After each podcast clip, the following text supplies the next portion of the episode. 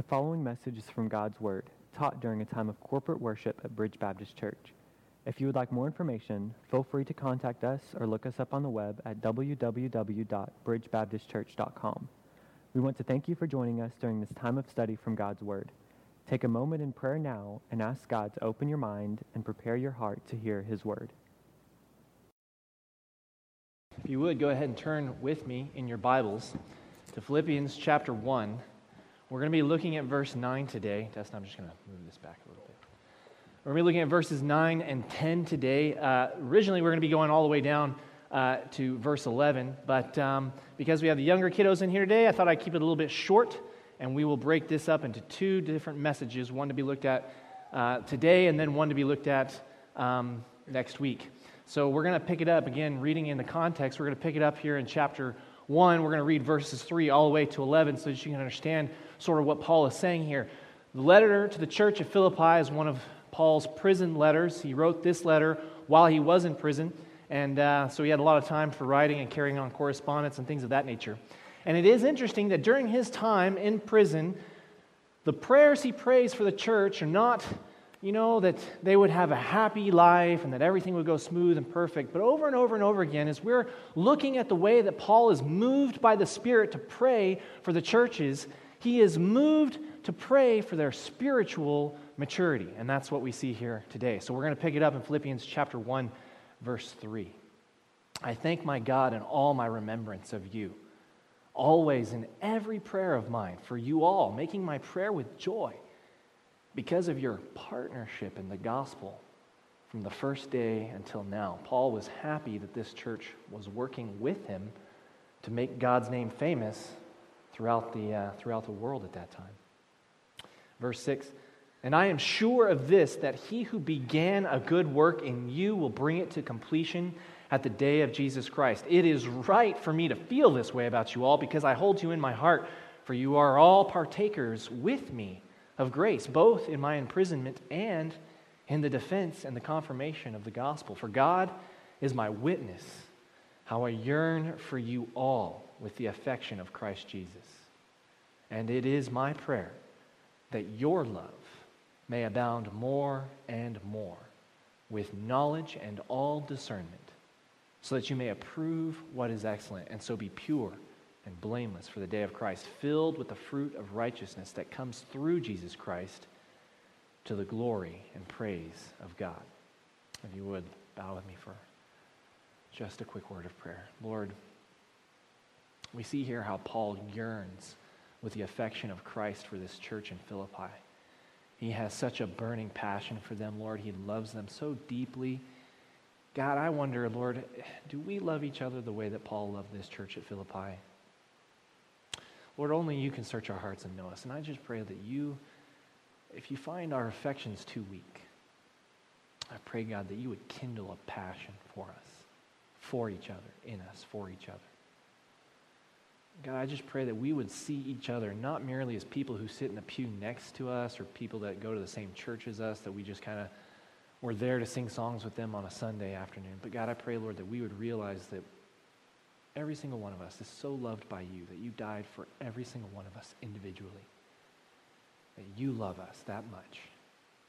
And that as we contemplate that, we would be moved as we love you to love each other that same way. I pray, Lord, that you would do a work in us this afternoon, that our love would abound more and more.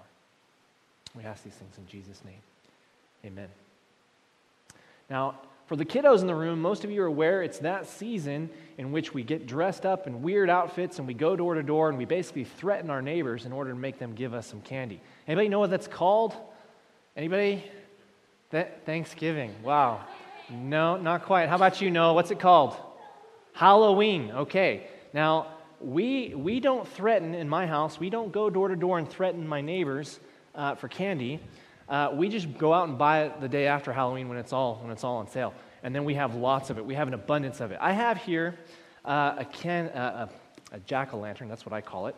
A pail for going around and going trick or treating, and it's chock full of candy. Now that's not as full of candy as it could be, but it's pretty pretty full. And I got to tell you, I really, really enjoy it. Uh, I'm particularly a peanut butter chocolate kind of guy, so I really, I really dig the Reese's, and I, I go for the, uh, the butter cups and the, the, Reese's pieces. And, and things of that nature. And so uh, I, uh, I love this candy so much, even though I have a, a full bucket full of it over there. I like this candy so much. Now, I like you guys, don't get me wrong. I love you, you're, you're good people and all that. Um, but I, I think I would prefer, this is going to sound bad, I would prefer just to eat the whole bucket. I, I don't really feel the need to share it with you. Um, it's good, it's chocolatey, it's, it's bad for me, it's all, the, it's all the things a boy could want in a, in a piece of candy.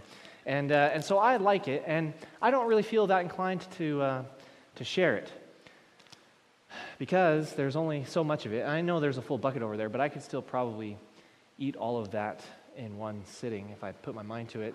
And so I'm not gonna, I'm not gonna share with you guys today. I'm sorry. I love you, but I'm, I'm not gonna share with you. Now, that said, the question becomes, and perhaps you can help me with this, Noah. How much candy do you think I would need until I wouldn't have a problem sharing it with you? A whole room full, maybe? Twice that. Okay. All right. There you go. There you go. Okay, so Noah thinks I would need an entire bedroom full, twice over, of candy before I would be willing to happily share it with you. Is there anybody in here? I'm just curious now. Is there anybody in here that uh, would be willing to share candy if they had less than two bedroomfuls of it? Anybody? Okay. All right. Oh, no, Noah's raising his hand. Cool. There you go, Noah. Oh, twice the bucket. Oh, maybe I misheard, misunder, I, sorry, misunderstood. Twice the bucket. Okay. All right. Well, there you go. Noah, if Noah had two buckets of this candy, he would share some with you. And the truth is, I, you know, as much as I do love candy, I'm happy to share this with you guys as well. Just come up to me after the worship service and I'll, I'll give you some candy. Not right now, but after the worship service. The question, that's a great question to ask. You know, we are so blessed here in North America. We have hot water, good food, nice warm roof over our head. We basically have all of our needs realistically. I mean, we don't really want for anything. We don't need anything. And yet, I just wonder, you know, sharing is one aspect of it, but why don't we love each other more? In terms of not just sharing, but in a wide variety of things, such as serving each other, or giving our time to each other, just talking to each other, or just investing in those small little ways fellowship, Bible study. Why, why don't we? Why do those things not matter to us? As Paul puts it here, he says, I pray that your love would abound more and more. From the apostles' perspective, and I'm using candy to illustrate this, our love should know no limit. It should be inexhaustible. It should be able to go on forever. He uses this word. now, if I only had one bucket of candy, I probably wouldn't share, but what if I just had an inexhaustible lifetime supply of candy? At that point, sharing candy with you guys probably wouldn't make any difference to me. And so, as you approach this passage here and you see where Paul says, I pray that your love would abound more and more, you might look at that and you might think, well, what Paul is saying there is that we would feel so intensely the love of Christ that we would just have an overflow of love to give to each other. But I don't think that that's exactly what he's saying here. If you look carefully at this word, abound, he says, It is my prayer that your love may abound more and more.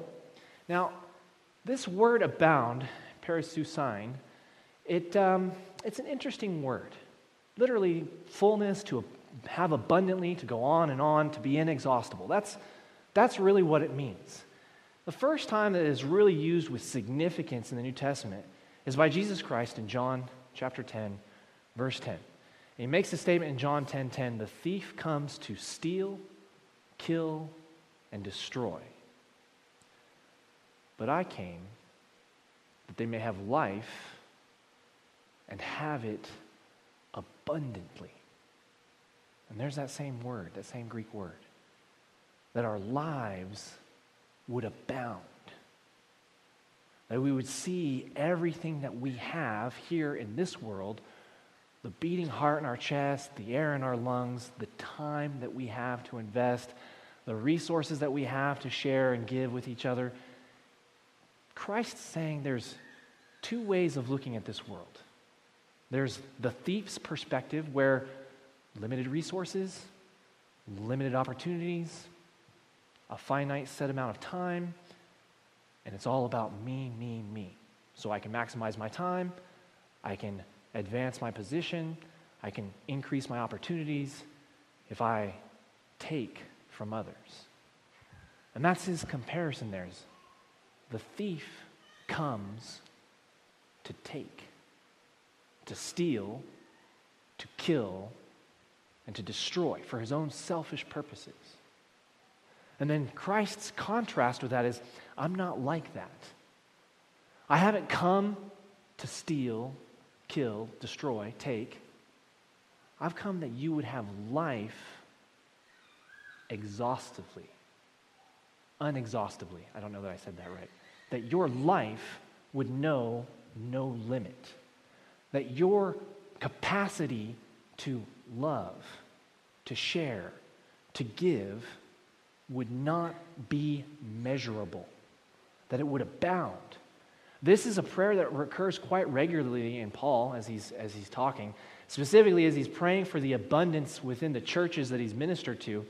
Um, he sees that their parousia should continue to grow and grow and grow. And it's always a serious concern of the missionary apostle as he's, as he's writing to his letters. It is the content of many of his admonitions and prayers. He desires in Romans 15 13 that the Romans might abound, using that same word, abound in hope in the power of the Holy Spirit. He admonishes the Corinthians in 1 Corinthians 14 12 that they should strive to superabound. He overemphasizes the word, puts a prefix on the front of it, that they would superabound in the, in, the, in the gifts which the Holy Spirit has given to them, that they would edify each other within their church congregation.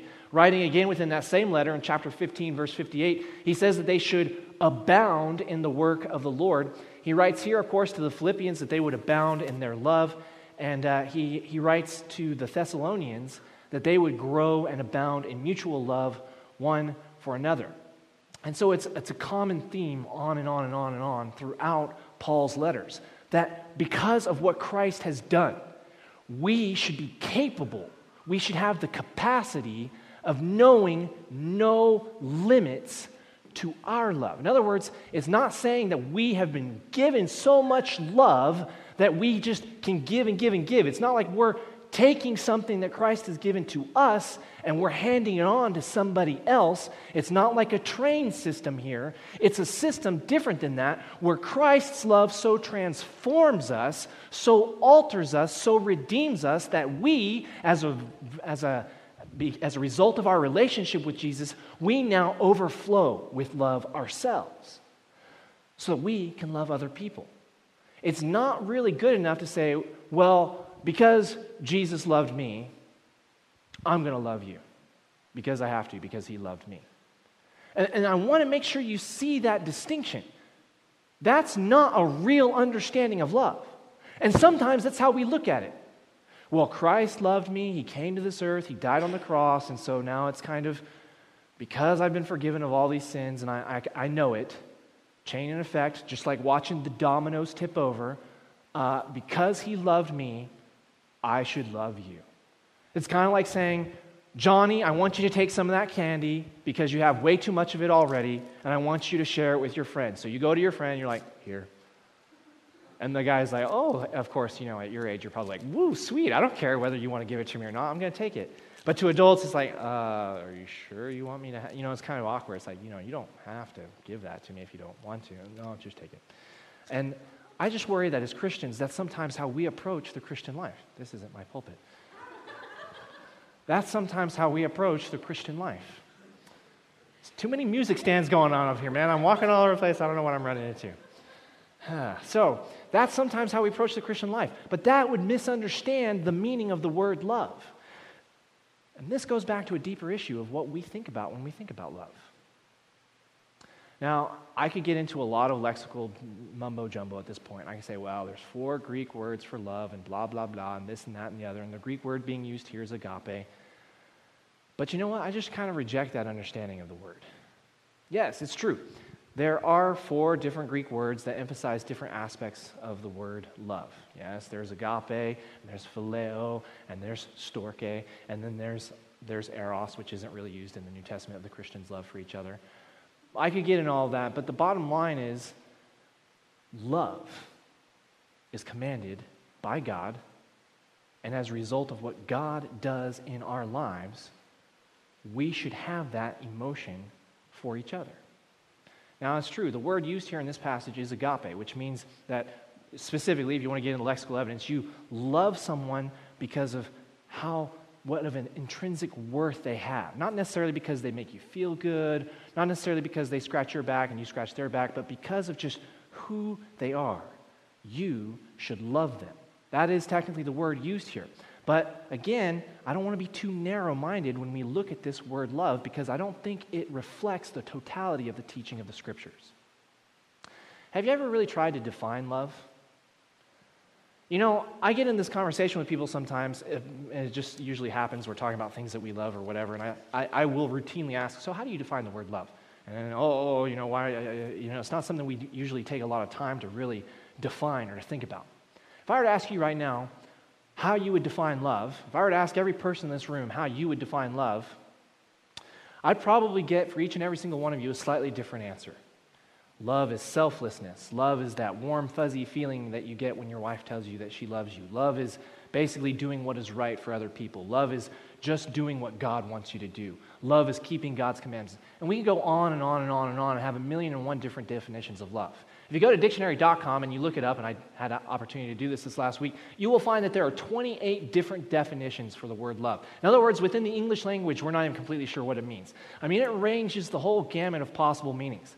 The idea is that when we love, it's deep, it's almost indefinable. It, when we genuinely love each other, it's, it's part emotion, it's part what we're thinking, it's part what we're doing. It, it, sort of encapsulates all that we are, so that if we just try to define it in terms of our outward behavior, that doesn't quite capture it because there, there is an inward, internal, emotional feeling to it, but that, that doesn't fully accurately capture it. There, there is an intellectual capacity in terms of us trying to honor God as well, and it just sort of goes beyond an easy, sort of crisp definition. The Bible isn't opposed to offering definitions for deep words. If you just want to stick your finger there right quick and flip over with me to Hebrews chapter 11. If love is a strong component of the Christian faith, which it is, I mean, faith is equally strong. And in Hebrews chapter 11, verse 1, the Bible is not ashamed to give a crisp, succinct definition of a deep term faith. And here it is the author of Hebrews is telling us what faith is. Faith is, now he's going to define it, the assurance of things hoped for, the conviction of things not seen. Period. So the Bible defines faith. So the question becomes well, does the Bible at any point in time ever define love? And I know what you're about to say. You're about to say, oh, yeah, yeah, yeah, yeah, yeah. The, the Bible defines love in 1 Corinthians chapter 13. Flip with me over there. Flip over to 1 Corinthians chapter 13 verse 4. Now, I'm just going to say this as I have pondered the scriptures. I have found every verse in the Bible, from Genesis Revelation, speaks to love. It speaks to truth, how we are to love each other in truth. It speaks to the purposes of love. It speaks to the results of love. It speaks to the source of love. It speaks to how we ought to love each other. It speaks to the way we should feel love, the way we should receive love. The Bible, every verse in the Bible, every story in the Bible, every passage in some way, shape, or form, it is speaking about the God of love who loves us. And it is informing us and instructing us in a million different ways about love. That's my conviction. And you come here to 1 Corinthians 13 and you're saying, no, this is the passage. This is where love is defined. But if you look at it closely, you'll see love isn't defined, it's described. Love is described in terms of what it does. Look at it. Love is patient. Well, there you go. So love is patient. What is that really love? Could I say patience is love? No, not necessarily. That doesn't quite capture it. Well, love is kind. Okay, so love goes out and does nice things for people. So if you go out and you do nice things for people, is that love? Well, it might be, but it might not be.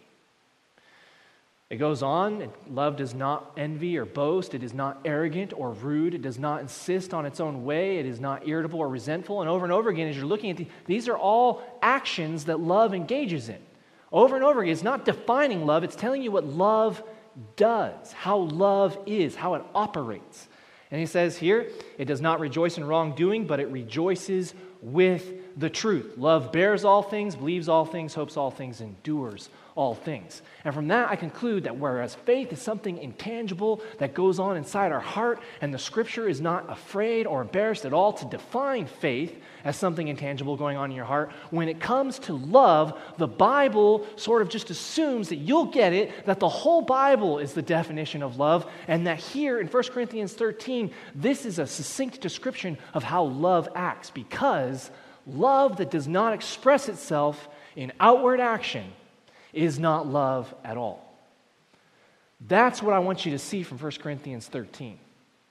The Bible does not define in quick, easy terms of love. When it talks of love, and specifically here in 1 Corinthians 13, when it talks about love, it is describing what love does, which means you can feel whatever emotion you want to feel in your heart and you can think whatever you want to think in your mind. But at the end of the day, if the emotions and the truths that you're meditating on and feeling in your soul do not work themselves out into some sort of a tangible interaction with the person sitting across from you or your neighbor down the street or a member of your family, whatever that is that you are feeling or thinking, if it does not express itself in outward interaction with other people, it is not love.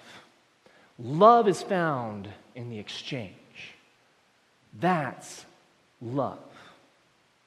And if that's not your definition of love, then I pray that would become your definition of love. Because when Paul writes here in Philippians chapter 1 that our love abounds more and more, there is no way to wrap your mind around that without understanding that from Genesis to Revelation, all of this is necessary to define the God who is love and how we, through him, ought to love each other. You don't believe me? We'll go back to Philippians chapter 1. Look what he says here. It is my prayer that your love, this again is that possibly emotional, possibly intellectual sensation, feeling that you have, but it only counts as love when it's working itself out, interacting with each other through love. That love would abound more and more. Look at what he says here with knowledge and all discernment. Two Greek words here. One is fairly common, one is very rare. First one, knowledge, epignosko. It's a compound, it's a preposition, and then regular word for knowledge, gnosko. Um, it means knowledge. It means basically an in depth understanding. It's the intensified form of it. So, what Paul is saying here is that you would love, that you would love each other, but that you would love each other within knowledge. In other words, when you love each other, if there's no understanding of truth or how God wants you to love people, you can engage in a lot of actions which, in our own carnal, sinful, fleshly man, we might think is loving, but God, again, defines love in His Word. Which means that if you try to engage or interact with people according to your own views of what love is and not according to what the Bible says, then you haven't really hit love. And Paul is clear here in the first passage. He says, I want you to love each other within knowledge. That's the first thing. And so we come back to the candy illustration. I've got lots of candy here. Now, a base desire of mine, if I love myself and I love my friends, is to say, you know what? I've got all this candy. No, I got all this candy. And uh, how about you and me? I'm loving you at this point. I, at least I tell myself that I am. You and me, we just sit down, and I've got two bedrooms. I've got, just to draw it all the way out, I've got two bedrooms filled up to the ceiling with candy. And let's just see how fast we can eat it. Does that sound like a plan, Noah? He's kind of intrigued. now, if we did that, it would taste good. Don't, don't get me wrong. I would like it. I think I would like it. I don't know if I would still like it after two bedrooms, but it would taste good. But then I'd have a horrible stomach ache. I'd probably retch and vomit. That sugar overload, you know, it'd cause all kinds of cavities within my teeth. I'd have to then go pay money to see a dentist. And overall it'd be bad. Don't get me wrong, kids, Halloween is fun, but there are prices to pay for that sort of thing. And so, mom and dad have knowledge, and though you would love to share your candy with your friends and go and eat until you're sick to the stomach, true love requires that you have an appreciation for what is truly beneficial to each other. Now, Jeremiah 17 9 says, The heart is deceived, is self deceptive. Who can understand it? In other words, you and me, though we might be intellectual, well read, uh, we might be well versed on all the different philosophies of life and studied up on politics and political intrigue, and we can tell you what the best way to go about running the country is and all this sort of stuff. The scriptures say you don't know anything. And even if you spend all your life studying and learning outside of the Bible, you still don't know anything. The knowledge that is necessary to engage in genuine love is found right here in this book, from Genesis to Revelation, every last verse. And to ignore any one part of it is to say, I'm only going to love so much. To ignore any one part of the book and how it speaks to us and how we should interact with each other is to say that my love will not abound to the fullness that Paul is praying for. The Bible offers knowledge, it tells us how we ought to love. We're called to love. And so if we're going to do it right, we've got to do it according to knowledge. Next word there is aesthesis from which we get our English word aesthetic. It has to do with the perceptions, the sensory perceptions, and, and it's talking about having discernment. That is a valid translation of the word, but it's a discernment, an ability to distinguish between that which is good and that which is bad as a result of experience, having sensed it. Kind of, uh, if you're a tactile person, you, you rub your fingers along something smooth and, oh, that feels nice. And or you rub your fingers along something really, really rough and jagged, like a piece of sandpaper, and you think, oh man, that doesn't feel good at all.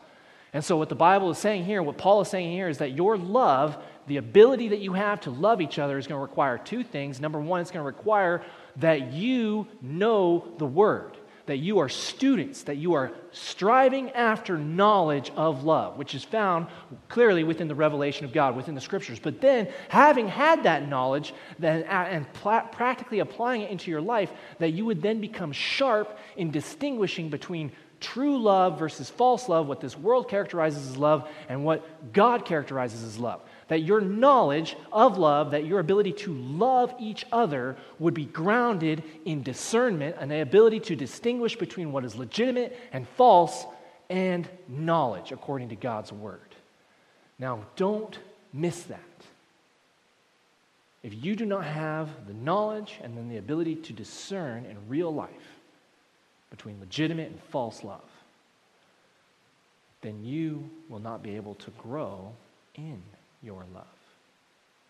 It's that simple. And then the final end conclusion of this that we're going to look at today, verse 10. So that you may approve what is excellent. Now, I know that's chopping it off right there in verse 10, but you need to know that is, we have a, a HINA purpose result clause in the middle of, in middle of verse 10, and I'm going to look at that next week. But this is where that train of thought comes to an end.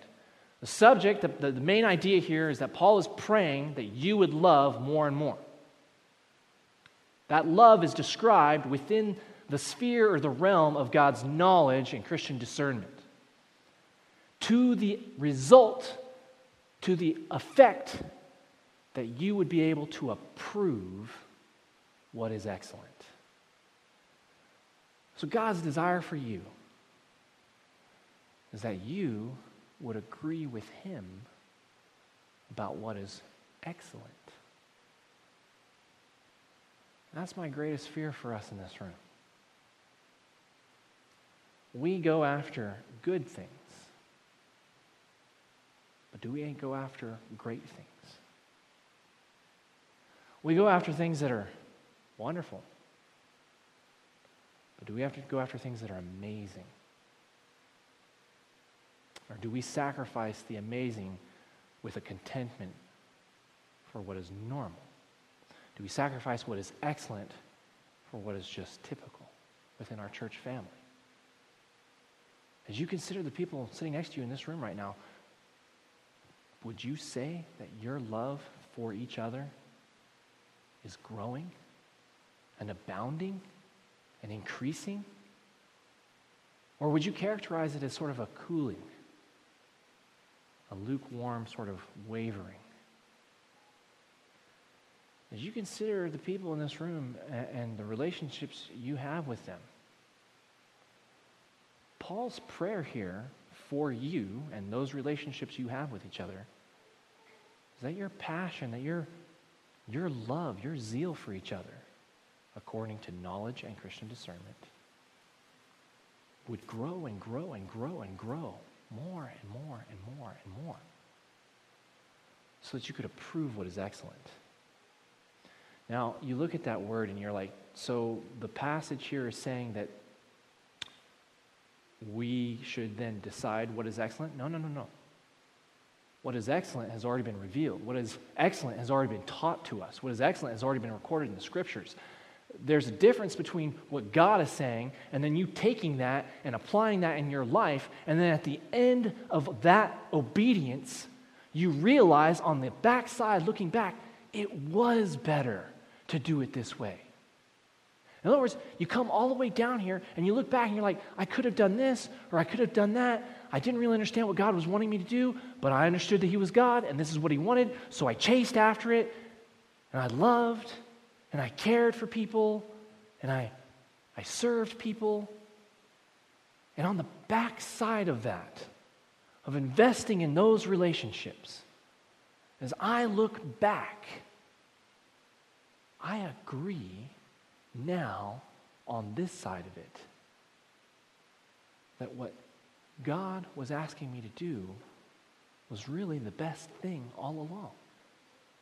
You come to the end of it and you're like, if I had done it any differently than exactly what God had asked me to do, then I would have been a greatly impoverished Christian. There are better things in life. Studio 32 7 kids. Than a bucket full of chocolate candy. And conversely, moms and dads, you're chasing after trick or treats too. There are better things in life than a house full of goodies. There are better things in life than a garage full of toys. There are better things in life than all the material possessions you could chase after. I hope you haven't left. If you have, I want you to just flip back with me to 1 Corinthians 13. Uh, and I want you to see something. We're, we're going to go all the way back to verse 1. To really understand love. And the word used here in 1 Corinthians 13 is agape. That, oh, you should just love it because it's the right thing to do, because it has an intrinsic value here, right? That's how we often hear it talked about. Just look at what he says here. He says, again, 1 Corinthians 13 1, he says, If I speak in the tongues of men and of angels, but have not love, well, I'm just a noisy gong or a clanging cymbal. And if I have prophetic powers and understand all mysteries and have all knowledge, and if I, if I have all faith so as to remove mountains, but have not love, I am nothing. If I give away all I have, and if I deliver up my body to be burned, the ultimate form of love, dying for somebody else, but have not love, look at what he says here, last word. I gain nothing. Now, when we come to this passage in 1 Corinthians 13 about love, we tend to think, like I said, oh, it's just our job, right? God loved us, we should love other people. And we do it. We do these cold, heartless acts of diligence because we're supposed to. But you'll notice that in the great discussion on love in 1 Corinthians 13, the verse preceding it, verse 3, coming into verse 4, he makes a statement I, I gain nothing if I don't have love. Which means that love is not necessary, necessarily a cold, heartless duty, but that in the doing of love, it profits you in some way. You, you gain something out of it. In other words, he, he's using personal gain, personal enrichment as a motivation for how you ought to love each other. That's the argument preceding what he's about to say. And then he goes on to say, well, this is what you need to do. You need to do this and that. Be patient, be kind, don't be arrogant, don't be rude, blah, blah, blah. And he goes on.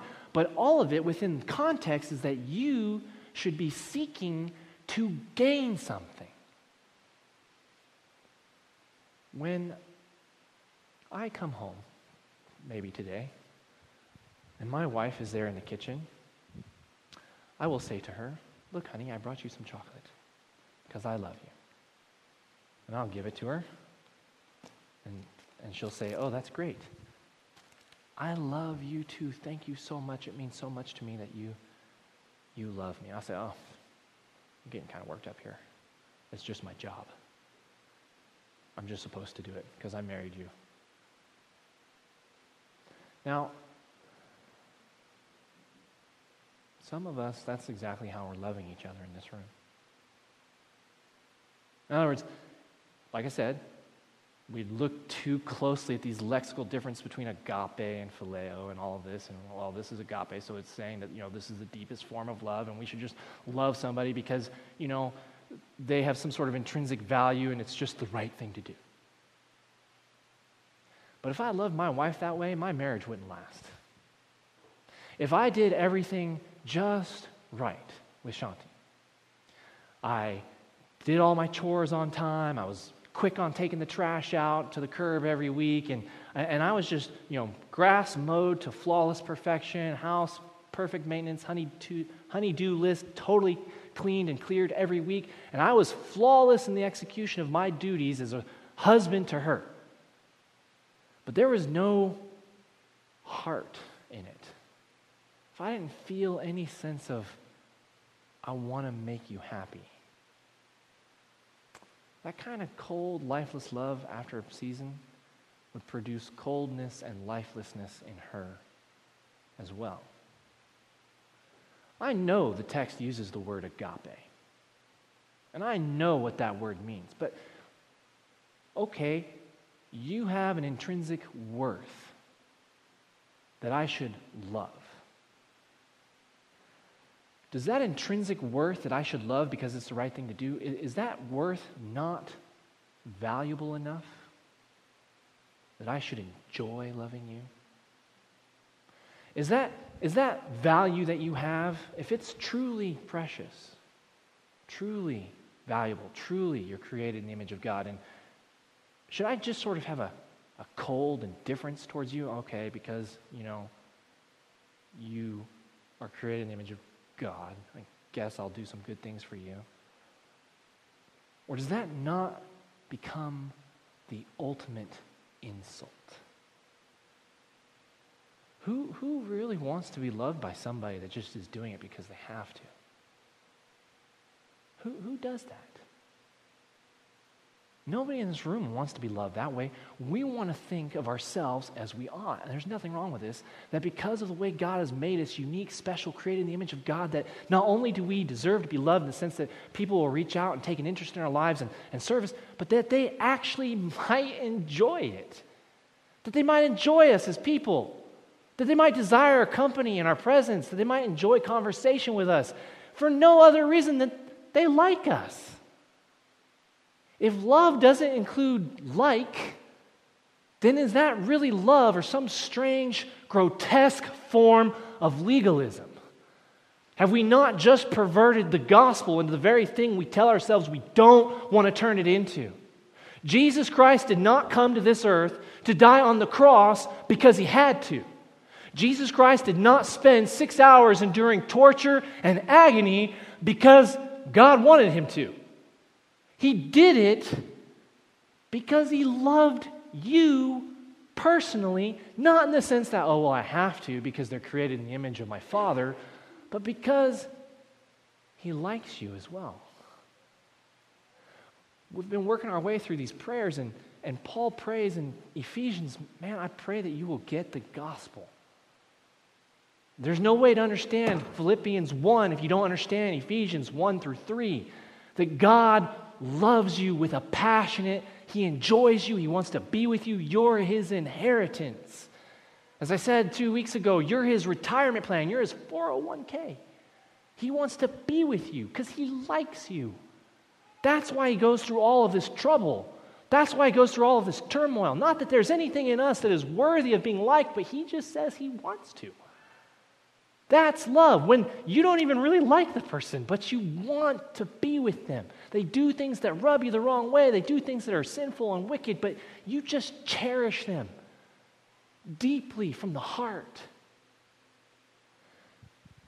If your love abounds more and more with knowledge and discernment, the text says, quite simply, that you will approve what is excellent to the praise and glory of God the Father.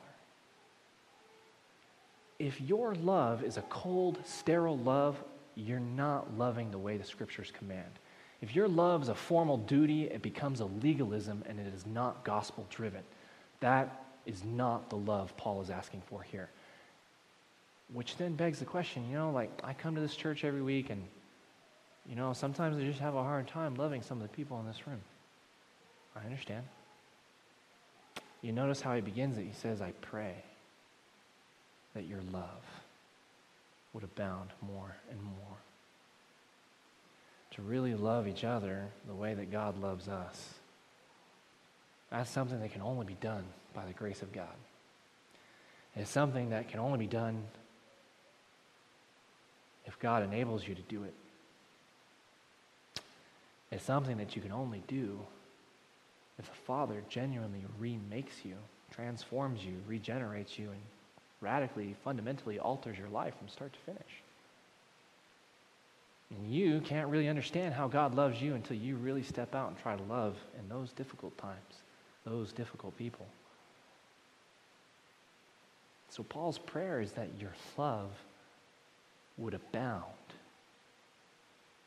because of the abounding love you have received. It changes you, it transforms you, and now you're able to genuinely love, not as a duty, not as an obligation, but for your gain.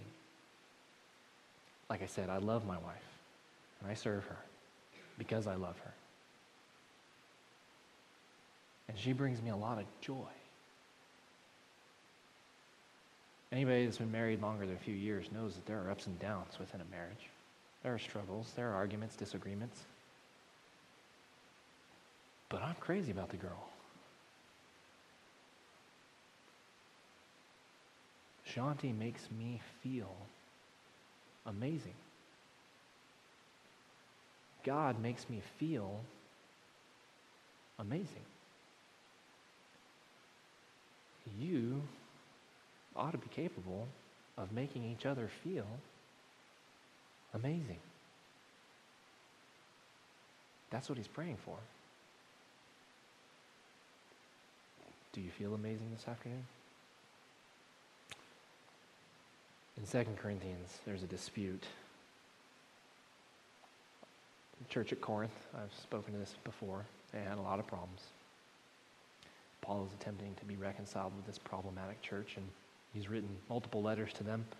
Four letters, we have two of them preserved for us within the scriptures. And he makes a statement in 2 Corinthians chapter 6, verse 11, he says, We have spoken freely to you, Corinthians. He says, Our heart is wide open. It's wide open. He says, You are not restricted by us. We're not restricting you. But you are restricted in your own affections. You're restricted in your own affections. As C.S. Lewis once said, I don't find that the passions of the Christian life are too strong, but that they are too timid. And Paul's statement in verse 13 is I speak as to children. Widen your hearts also. And so we can go on chasing after things like candy and a bucket full of treats. It is the season of the year for that sort of pursuit. I think you know, though, that whatever candy you might get in this life, it's better with a friend. I think you know. I hope you know. I pray you know that the pleasure a friend brings you, the joy of that companionship, far surpasses all the candy in the world. So, are you chasing buckets of candy or are you chasing after friends? Are you chasing after chocolate or are you chasing after love? Let's bow for a word of prayer. Lord, we, we know you are wrapped in light and glory. You had no need of anything and you were in want of nothing. But you just wanted us because you loved us. God, I pray that we would love each other, not with a legalistic, dutiful sort of perversion of love, but that we would make each other happy, that we would make each other feel amazing, that we would genuinely seek after each other, that we would love each other. God, I know that that can never happen in this church or any church unless we widen our hearts, and we can never widen our hearts unless we pray and we ask you to do it. So I'm asking you, Lord, as the Apostle Paul prayed on behalf of the Philippians, I pray on behalf of Bridge Baptist Church. God, would you show us that loving each other brings joy and happiness, and would you then empower us to do it the way you do it for us? God, I pray our love would abound more and more. I ask these things in Jesus' name. We hope that you've been challenged and encouraged by God during our time together in the Scriptures.